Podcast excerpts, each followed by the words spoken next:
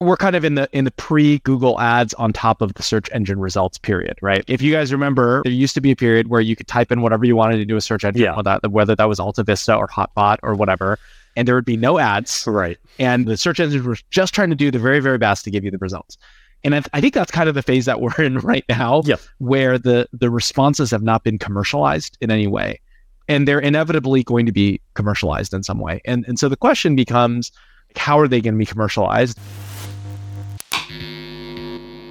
Hey everyone, and happy holidays. Welcome back to another episode of Unsolicited Feedback. Uh, my name is Brian. I'm founder and CEO of Reforge and the host of the podcast. Today, I'm joined by two amazing folks my co host, Fareed Mosavat, and our guest, Andrew Chen, who's a general partner at Andreessen Horowitz. This is a two part episode. And in the first part, Fareed, Andrew, and I go through a bunch of fun quickfire predictions around 2024. Are we going to see more or less IPOs, more or less M&A, more or less product managers, and why? And in part two of this episode, we talk a little bit about whether or not we're going to see a new big emerging growth channel and how startups should play it, as well as dive deep on what Andrew's learning about new growth techniques that are emerging in the gaming scene. Two quick things. First, join me on unsolicitedfeedback.co. Sign up for the email list and you'll get a bunch of exclusive goodies. And second, you can join me on LinkedIn in the discussion about this episode. Just search me out on LinkedIn. I'll post a thread about it, jump into the comments, and we'll answer questions along the way. Other than that, let's jump into the episode. What's the conversation at Andreessen about, you know, like heading into 2024? A lot of the firm is focused on AI stuff right now. We also have a Web3 and we also have, you know, so different verticals have different dynamics because we have a venture team. I co lead the games fund. There's a Web3 team, there's a bio team, there's late stage, there's a bunch of stuff going on. But I would say generally there's a lot of discussion about AI. I think the reason for that is because you just see some really, really explosive growth from those products. And it's funny because it's like early internet where just by the product like working at all, it, it like, you know, it, it, quote unquote has the Right. it works feature.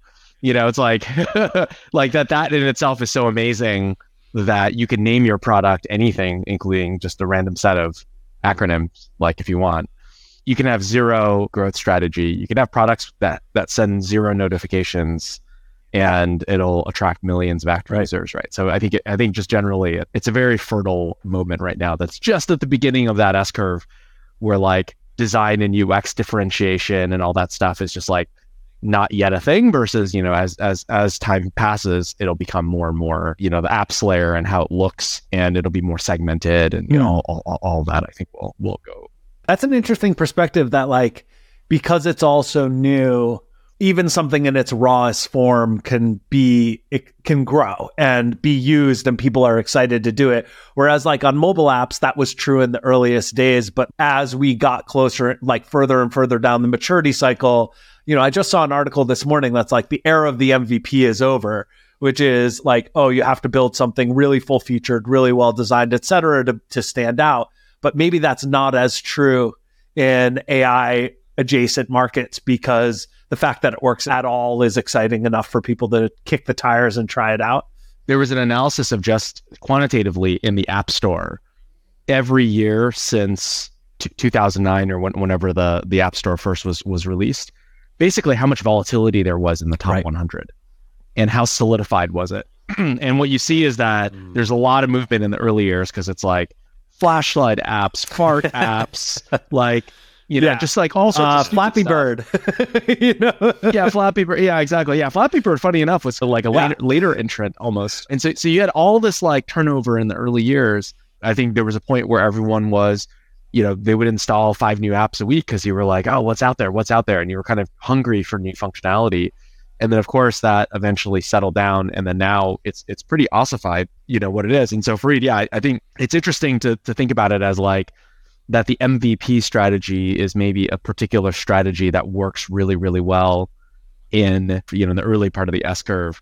And then in later years, you end up doing kind of big launches, highly branded, big emphasis on design, et cetera, because you know the, the product category has already been established. So the fact that it works at all is not actually impressive. It has to be that much better, right? And, and famously, Apple being the company that often doesn't invent new things, they just perfect categories kind of in that tail end of the the S curve where it's like, oh, you know, great AirPods. Like, yeah, they didn't invent the category of wireless headphones, but man, they're they're amazing.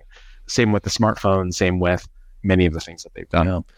But part of that early volatility, right? Like a lot of those that kind of popped into the top 100 didn't become sustainable apps and stuff. So do you do you feel like you ruin your shot at sustainable growth if you take that strategy right now? If you like take advantage of novelty effect, you just burn through users basically. I mean, I think that's the million dollar question, right? Which is are the AI experiences that are high growth and high churn at the moment that they where maybe the novelty starts to come off a little bit, right? I mean, I think we can already see this in all the the various diffusion, you know, model kind of image generation products where I mean, if you look at the current state of the art versus even 12 months ago, there's still definitely a step change, but the time before that is even more so. And then of course being able to do it at all, like that's an infin- infinitely amazing upgrade, right? But I think I think we, we might start seeing the kind of like iPhone one to three being a bigger jump than the iPhone, you know, eleven to thirteen jump. Where like now every time I buy my iPhone, I I, I can kind of tell the differences a little bit less yeah. on what it is, and so being able to do it at all is amazing. Now we're getting smaller and smaller improvements potentially, and then is the novelty going to come off? If the novelty comes off, then the acquisition channel will get cut or the other version is that it gets commoditized because there's a number of these closed source AI models, and there's a whole set of open source ones that are changing them. Mistral on the LLM side, Stable Diffusion chasing Midjourney, and I imagine the same will happen in, in video and 3D and some of the other areas that people are focused on. And so I think there's a very good question where maybe the characteristics become very different. Maybe, for example, for LLMs, it's going to be way more important not just to give a pretty good answer but for the model to be really small and to be able to run locally on your phone or on your computer. And so those are might be very different competitive dynamics. Mm. But you know, going back to the growth question, if that top of funnel traffic falls off, then one argument would be the folks that are high churn that haven't figured out the product. There's going to be a moment there where a new kind of a second generation might emerge. The other argument would be, well, the, that first generation got all the money. They got all the VC money, and so they'll have the money to like figure out all the details. But like, yeah, I mean, even in mobile, if you guys all remember, there was a generation of the Flipboards and the Foursquares and some of these that didn't work quite as well as the ones that actually followed three or four years later as Instagram and Uber and you know some of these other ones. And so there is uh, there is definitely an interesting question of like what generation of these products is, is really going to work. Yeah. Hmm. All right. Well, maybe that's a good transition. Uh, we thought something fun to do today would be you know, since we're ending the year on this, heading into 2024, we do a quick fire set of predictions around the table. And so we have a, a little bit of a more or less kind of questions. And so I'll ask them and then we can go around and kind of give our prediction and maybe a quick thought on the reason why we selected that. Let's start with more or less IPOs in 2024 than 2023. What do you? Th- we'll start with you, Fareed. Is it possible for there to be fewer in 2024 than there were in 2023? That's why I thought it was easy. Um, that's that's why I think it's easy. I, yeah. No, we had we had we had what? We had Instacart. We had Klaviyo, We had there was there, there, there was a third one. There were three all kind of at the same time, right? What was the third one? I can't remember. Yeah, yeah, exactly. But not that many, at least in core tech, yeah. right? I'll say I think it'll be more. I think things will open up a little bit. I think because fundraising at the later stages is going to change a little bit. I hope we are opening the door to companies with less than a billion dollars in revenue going public next year. I don't know if that'll actually happen, but I, it can't be less than 2023. Yeah. Andrew? Andrew? I was just looking up the, the company. So uh, ARM, oh, ARM was the other one. Oh, Although yeah. it doesn't count because it wasn't sort of really like a, like a, back a startup, right? Uh, yeah. Yeah, yeah, yeah, exactly. Yeah, so not quite the same. I think what we've been seeing is that there's at least more stability and positivity about the public markets coming up, and uh, obviously there, there there were just the three, and really maybe just the two. So, so it does that does seem easy to say that the, that there hopefully will be more. I mean, there are a ton of companies sitting on kind of fancy 2021 valuations that are late stage they're burning through cash. They've kind of had their medicine. And as a result of that, they've cut burn.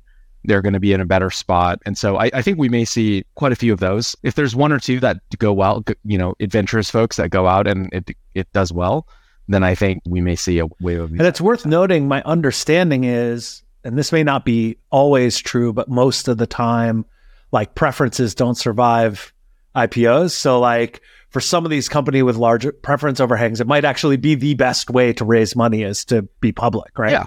Yeah.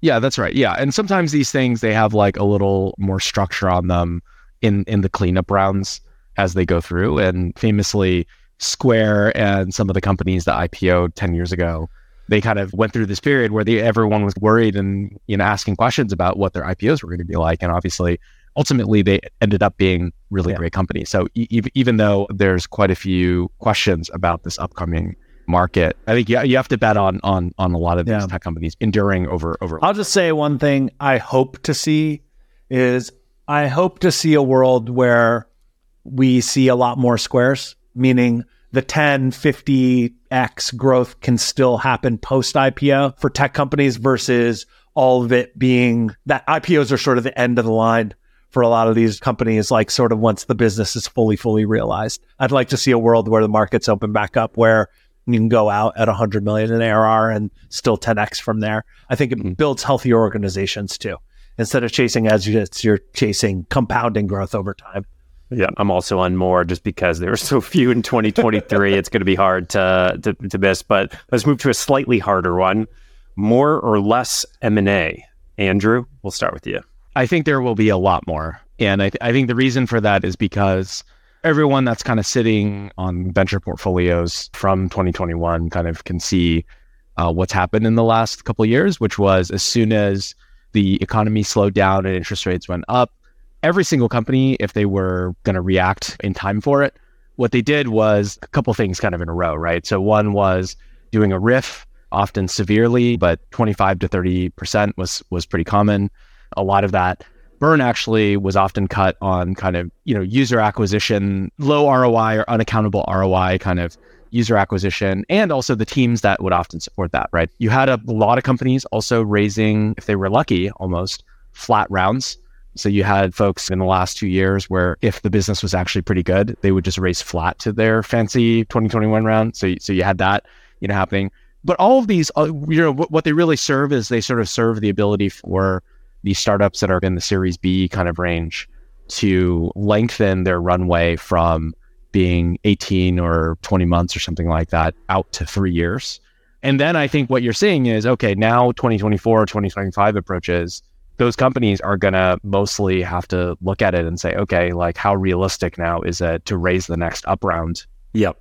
Or, you know, w- what's going to happen. So I think the market is still slow enough that I would expect quite a lot of wind downs, quite a lot of sort of soft landings. And then on the flip side, I think this is maybe a time for some of the larger incumbents to be able to get back some of the high end talent that kind of left all the companies kind of in the last couple years. And then, you know, for the mega companies, I mean, it is hard to buy late stage startups right now just because of the regulatory environment, et cetera. And so, you know, so so I think it'll be less less of the like big transformative M&A, but a lot of small M&A. Yeah, that should be happening. Yeah, I agree with that. I'm also going a lot more M&A. I think it was Pilot that put out some data a few weeks ago that said 60% of startups are going to have to raise before the end of 2024.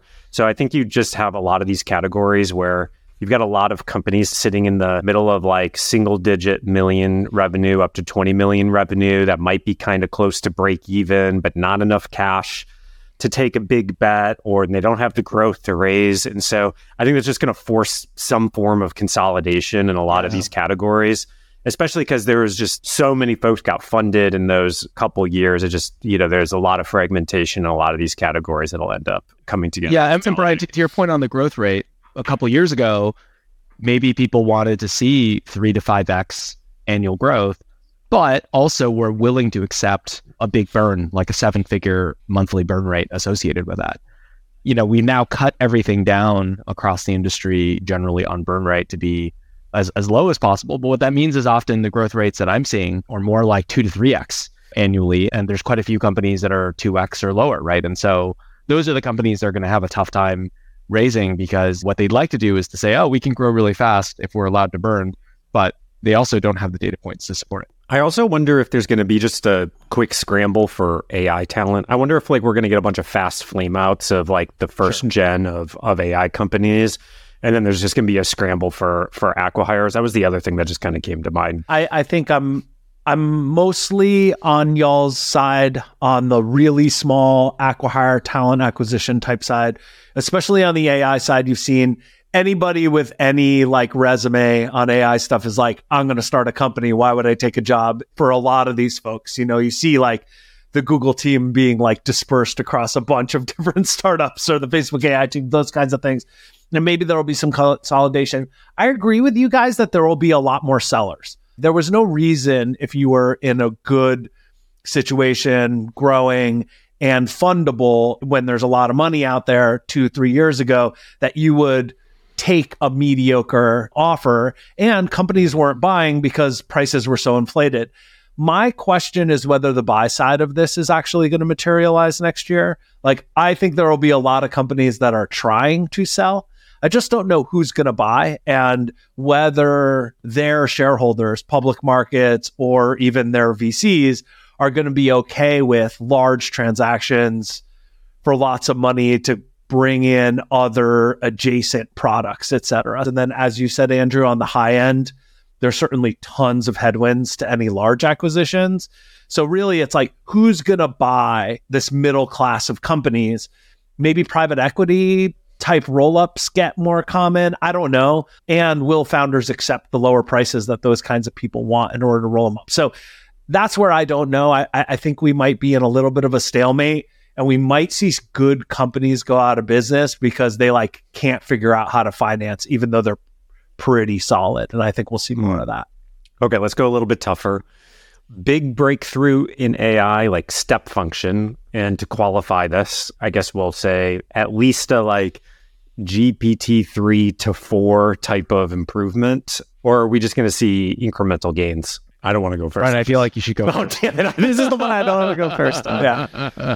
I think we're going to see much more incremental gains in terms of like general model jumps, but we'll see a wider breadth of like capabilities added, which has already started. But I'm skeptical of uh, another step function general model increase in 2024. Th- that's my prediction. Yeah. So the obvious things are across all of the different media types, there will be huge gains, right? And and in particular, right now, it seems like where where the, some of the most exciting things are are around video and mm. being able to produce what feels like today are like kind of clips like you're basically talking about two or three second idle animations and then people kind of stitch those together into something that's interesting but you know you could imagine that just very very rapidly getting better and better to the point where you could create something that feels like a compelling five minute YouTube short or something like that that's based on dialogue and scenes and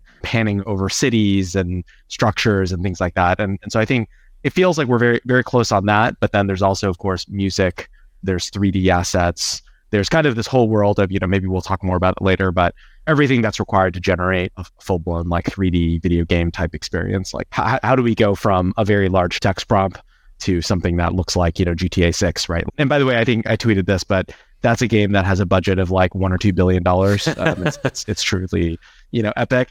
But but it's kind of like the ultimate, you know, Brian. Going back to your kind of your one of the points you made, it's it's ultimately one of kind of the multimodal kind yeah. of things, right? Because if you're doing video, then you're doing potentially like dialogue generation. You're wanting to have a 3D kind of spatial understanding of what's going on.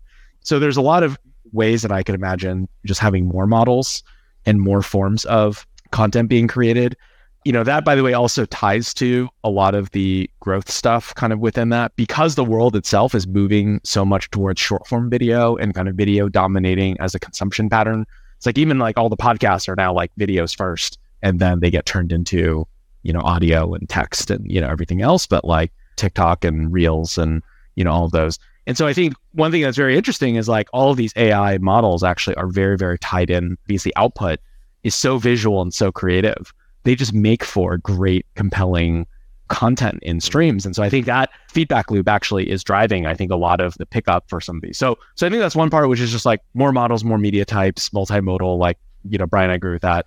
The other one is when we actually talk to a ton of the customers and enterprise customers on how they're using a bunch of these products, I would say it's like very experimental at, at the moment. They're taking individual small parts of their workflow Yeah.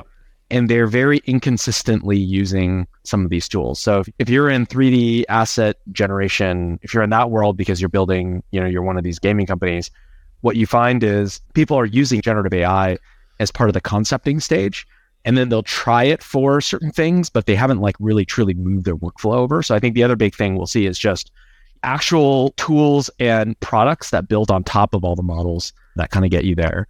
And then the third is, of course, like I think everyone's experimenting with AI right now, but I think we'll we'll see it more like a feature. The way that we talk about chat and messaging in mobile apps, as an example, right, where maybe in the early days, adding chat to your app would have been like a big deal. Like you would have been like, mm. oh, we're like we're gonna be a chat based you know travel agent or something and you bill your whole product as that or like you know even mobile like we're a mobile first you know something something something and then as things moved on it sort of became just table stakes. It's like yeah of course every company has a mobile app. Of course every company has some kind of a chat interface.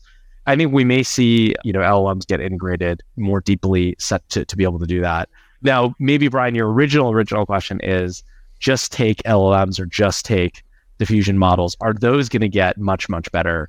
And that you'll have to ask the researchers but I, I think it's it's got to be that every year it's getting bigger and better but it also feels like the wow factor is more incremental sometimes gpt 3.5 gives me pretty passable answers to four and like you know if you were to show me things side by side especially for a short answer i wouldn't actually be able to tell the difference between Yeah. the two Yeah, Fareed.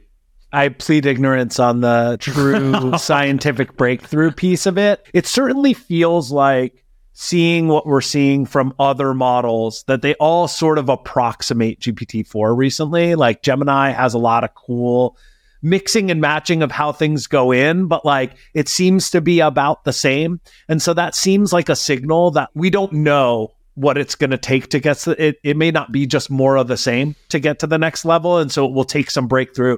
I would never underestimate the ability of very smart humans to to, to identify new novel ideas to break through, but I don't think it's like obvious that it's going to happen. So I'll give it like a 20% chance as my prediction. I do agree with Andrew that I think the application layer or deployment side of this, I think has been pretty like the obvious stuff over the past year. And we're going to see some people do some really novel things that I can't even imagine yet that look like breakthroughs. Because I think, you know, Nabil mentioned this last week is like people still don't really know what these things can do yet. Like even even OpenAI doesn't know exactly what an LLM can and can't do. And so I think a lot of these tinkerers, people like doing prompts, et cetera, are to discover new functionality that looks and feels like a breakthrough even without the core like model tech being there.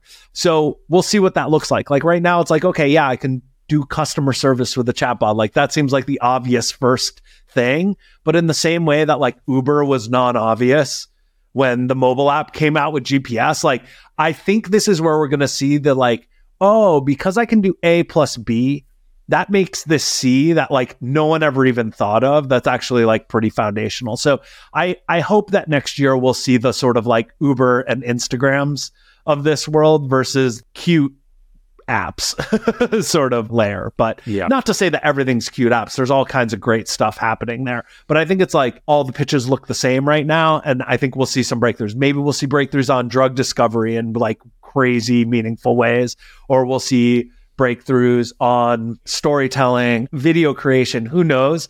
I think someone's going to come up with some cool way to put speech generation plus input plus Ray-Ban glasses and like turn into something really cool that we haven't even thought of yet. Like a lot Okay, of we'll the do- pieces are there. Let's do two more quick ones before we transition into our deep dive topic. There's obviously been this kind of narrative or even meme to a certain extent that you want kind of going around about product managers are useless, or I don't know how, how you want to describe it. Uh, but um, okay, so that being said, more or less product managers in 2024. Fareed, go for it.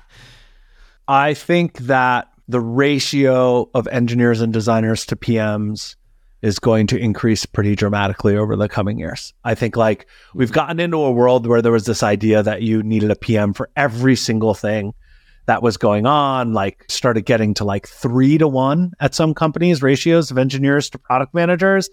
I think we'll go back to a healthy number of more like 10, 12, 20 in some cases, maybe even more because of the leverage that some of these AI tools can create, but also the fact that people are getting back to being much more focused in their engineering hiring and and and thinking about high leverage, like product minded people in their organizations, et cetera. So that's my guess. And I think you'll see a meaningful growth in very senior IC principal PM type roles for important projects versus what you see now, which is, oh, if you want to do something high impact, you hire four product managers, you give that person that you really like a director title, and they run four teams. It'll be like, no, I trust a director level person with a team of five engineers directly to go build some stuff because taste is going to matter and execution is going to matter more than managing lots of people and personalities, et cetera. Because just overall team sizes are going to be much more flat and much smaller than I think we got into the habit of doing over the years. And so, last thing, the reason I said ratio versus number is I'm not sure if we're going back into a hiring binge next year or not. I suspect that we're not.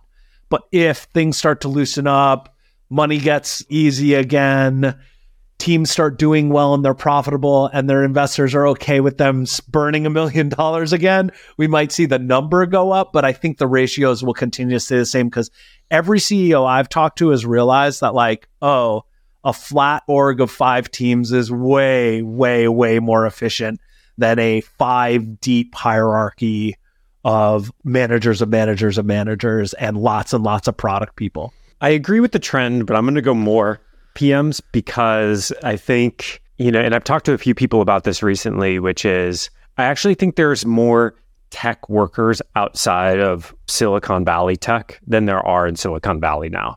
All these companies that have hmm. been going through digital transformation, some of these big companies in retail, baking, all of that kind of stuff.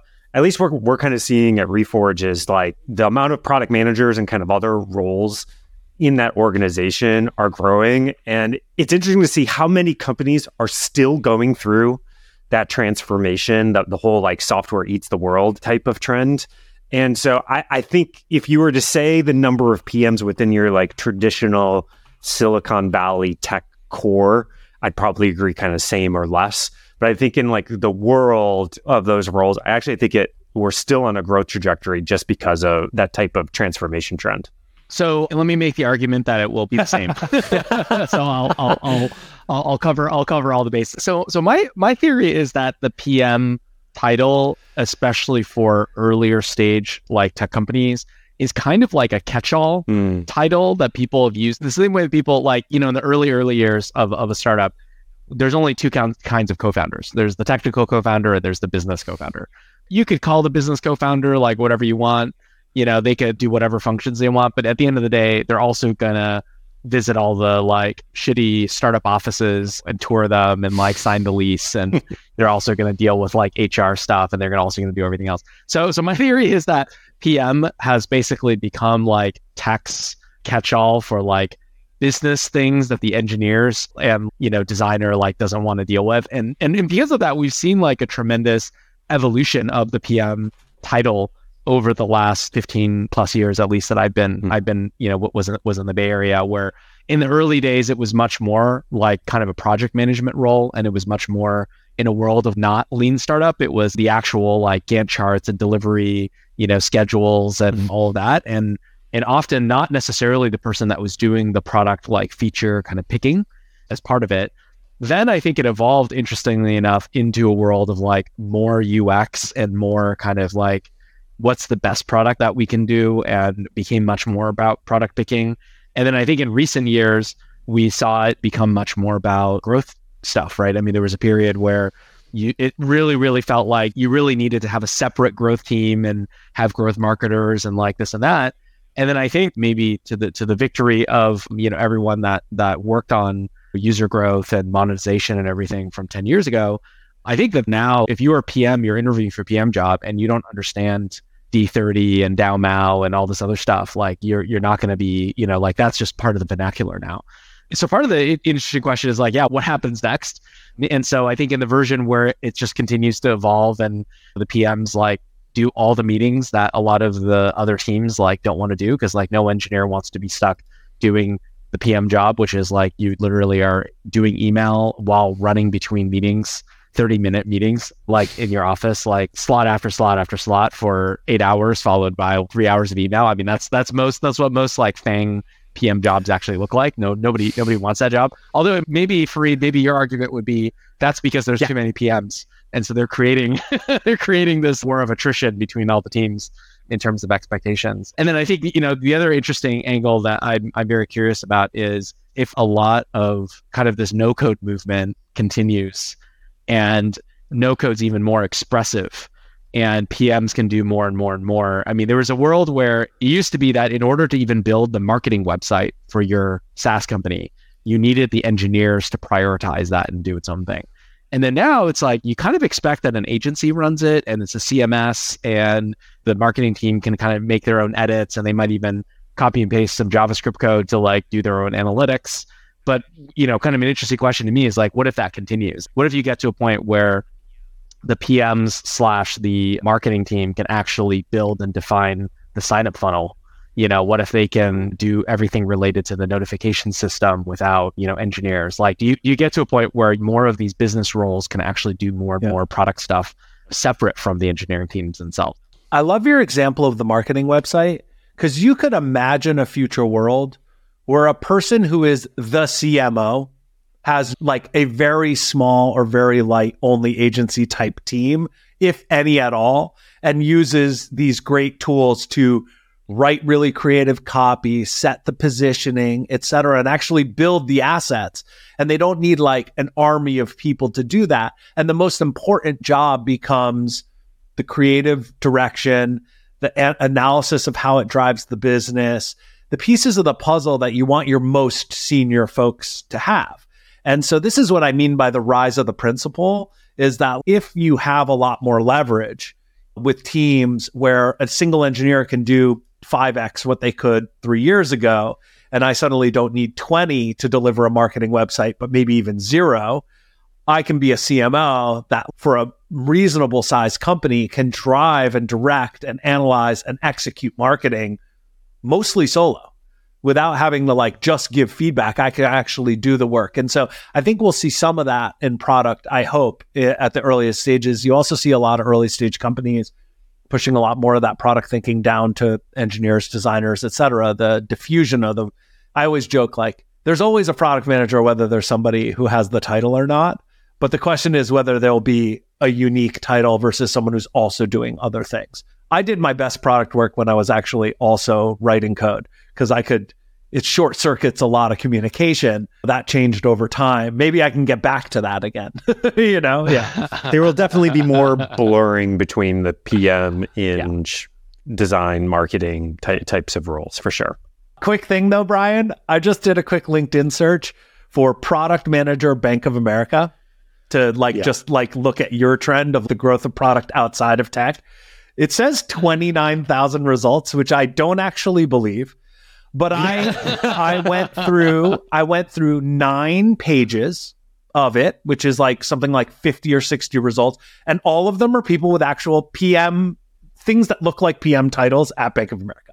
It might be 29,000. Who knows? So I think that's a really interesting perspective on the market that I have a blind spot to because I'm just like thinking about early stage startups. On yeah, we're, we you know we kind of yeah in the bubble. Okay, last one. We'll use this as a transition into the deep dive. Are we going to see a new big growth channel emerge in 2024 or no? And it sounds like maybe we already have. Like AI isn't a growth channel, but it's certainly creating a lot of growth, right? So yeah, yeah. I've heard a theory that AI companions is itself potentially a growth channel because it becomes something that can like we're, we're kind of in the in the pre google ads on top of the search engine results period right if you guys remember there used to be a period where you could type in whatever you wanted to do a search engine yeah. whether, that, whether that was AltaVista or HotBot or whatever and there would be no ads Right. and there would be no SEO, and you would just get the things, you know, the search engines were just trying to do the very, very best to give you the results. And I, I think that's kind of the phase that we're in right now, Yep. where the the responses have not been commercialized in any way, and they're inevitably going to be commercialized in some way. And and so the question becomes, how are they going to be commercialized? And one form is the whole GPTs thing that OpenAI is working on. I think there's going to be a lot of other, you know, we're going to see contextual links that kind of underline. There's going to be long answers followed by kind of sponsored answers appended to the bottom. There's going to be visuals that are maybe created or, you know, sponsored by people, et cetera, et cetera. So I, I think one version of this that can happen is you're interacting with a text companion the same way that before there were like massively multiplayer games like World of Warcraft and, you know, everything that we're playing now, there was actually like text-based multi-user dungeons is what they were actually called muds and you would interact with these worlds like primarily through text and then eventually people made them 2d and then they made them 3d and then onward. So there's a world where it's like we're starting with effectively 2d companions that will talk to us about things and potentially recommend stuff to us that might be commercial. But then we'll get to a point where maybe it's 2d and maybe you know there's worlds where we effectively have like concierges for things. So the same way that like if I'm going to go and uh, buy a new gaming PC, for example, I'll ask my colleague and friend uh, Lester Chen, who was previously at YouTube Gaming, now at A16Z. I'll ask him like, "Hey, what should I get?" Maybe I'll have like a buddy basically for like any one of my questions, and I'll kind of feel and look like a real person. Except half the time there'll be sponsored links as part of the part of the recommendations, you know, as, as, as part of it. So I, I think that's definitely very interesting. And then the other big growth channel, I, I kind of hit, hit on this already, but I think that video is definitely the the behemoth right now. And I think in particular, if you are a product that generates really compelling video as the natural course of using the product, and then that's combined with then video increasing substantially, then that's going to create an explosive growth trajectory. Hmm. And so I think, you know, it's one of the reasons why gaming, I think, has actually been so big in recent years because, you know, one thing that I found working in the games industry recently is that the emphasis on trailers, the emphasis on streamers, the emphasis on creators, like it's that much more interesting because you can get such great visuals out of the product as people play it. As opposed to, you know, if you're using like a vertical SaaS product, it's n- it's just not as interesting to like screen share. You like you, you wouldn't watch an hour of people using their new HR software, but you you you would watch somebody, you know, play Baldur's Hey, Gate for an hour. to Like differ that's with you really cool. They, uh, Yeah. People do watch Yeah, videos of exactly, people at work. exactly, yes. so so I think that's another interesting thing. I think that's you know one of the things that's going to cause the AI for video and AI for like 3D environments thing really take off is because as you use those products, it's so magical the content that is outputted that I think that will be extremely shareable and we're going to see a big explosion. And I actually have a company that I work with who has seen an increasing number of people come to them. And when they ask, How did you hear about us? they say, ChatGPT recommended you. They have no idea why this has happened or what training data has led to like someone types in a like, what are great tools for X? And it like lists them out and they're on that list. I wonder if there are, are people getting good at putting stuff in training data to be a recommendation for certain types of queries or something. Like, who knows? You might see stuff like that starting to happen. So I, I find that companion thing that you were mentioning like interesting. It does feel like the organic days of Google where like you kind of trust the answer because it hasn't been commercialized yet. But yes, I think on the other side, I think we're going to see channels that have been tried and true for a long time, like just get crushed by AI content. I mean, we talked about this on a previous episode. I think the value and quality of SEO and SEM is just going to go to down. One, because the number of queries that people are directing towards GPTs instead of to Google search is going to increase, but also because the content being put onto the internet and getting repurposed, repackaged, rewritten, re retargeted is just going to make the quality of organic search results on SEO get worse and worse and worse over time, especially for the biggest stuff. So I think I think it's going to be hard to stand out on SEO. I think 2024 might be the year where like it starts to really come apart at the seams for for Google and how they manage the SEO situation. And I think that might be true for paid ads too, especially like just the amount of like stuff that seems kind of AI tested that I see in like Instagram ads, etc.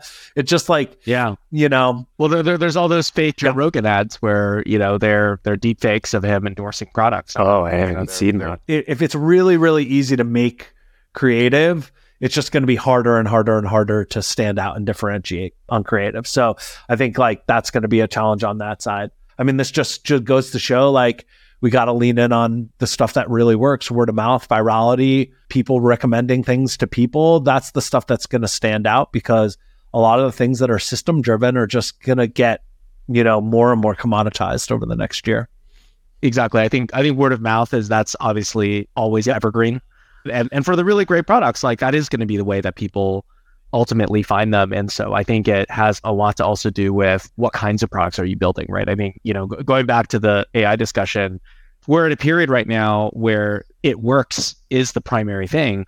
I think that actually eventually needs to transition to it works. And by the way, my whole team is using the product and we're sharing editing assets using this prosumer AI tool or whatever. And it's sticky for the same reasons that Figma is sticky or Dropbox is sticky, not because the AI has a novelty effect. All right, everybody, that's it for part one of this episode. As a reminder, we'll be dropping part two soon, where Andrew Fareed and I talk about whether or not we're going to see a new emerging growth channel in 2024 and what conditions need to be met for startups to play in that, that world. Uh, we'll be dropping that soon, but in the meantime, go to unsolicitedfeedback.co, sign up for the email list where we drop some exclusive content, clips, transcripts, as well as a bunch of other goodies. And join me on LinkedIn. Just search my name as well as a post about this episode to ask questions or join in the discussion. Other than that, everybody have a great holiday and we'll see you in part two.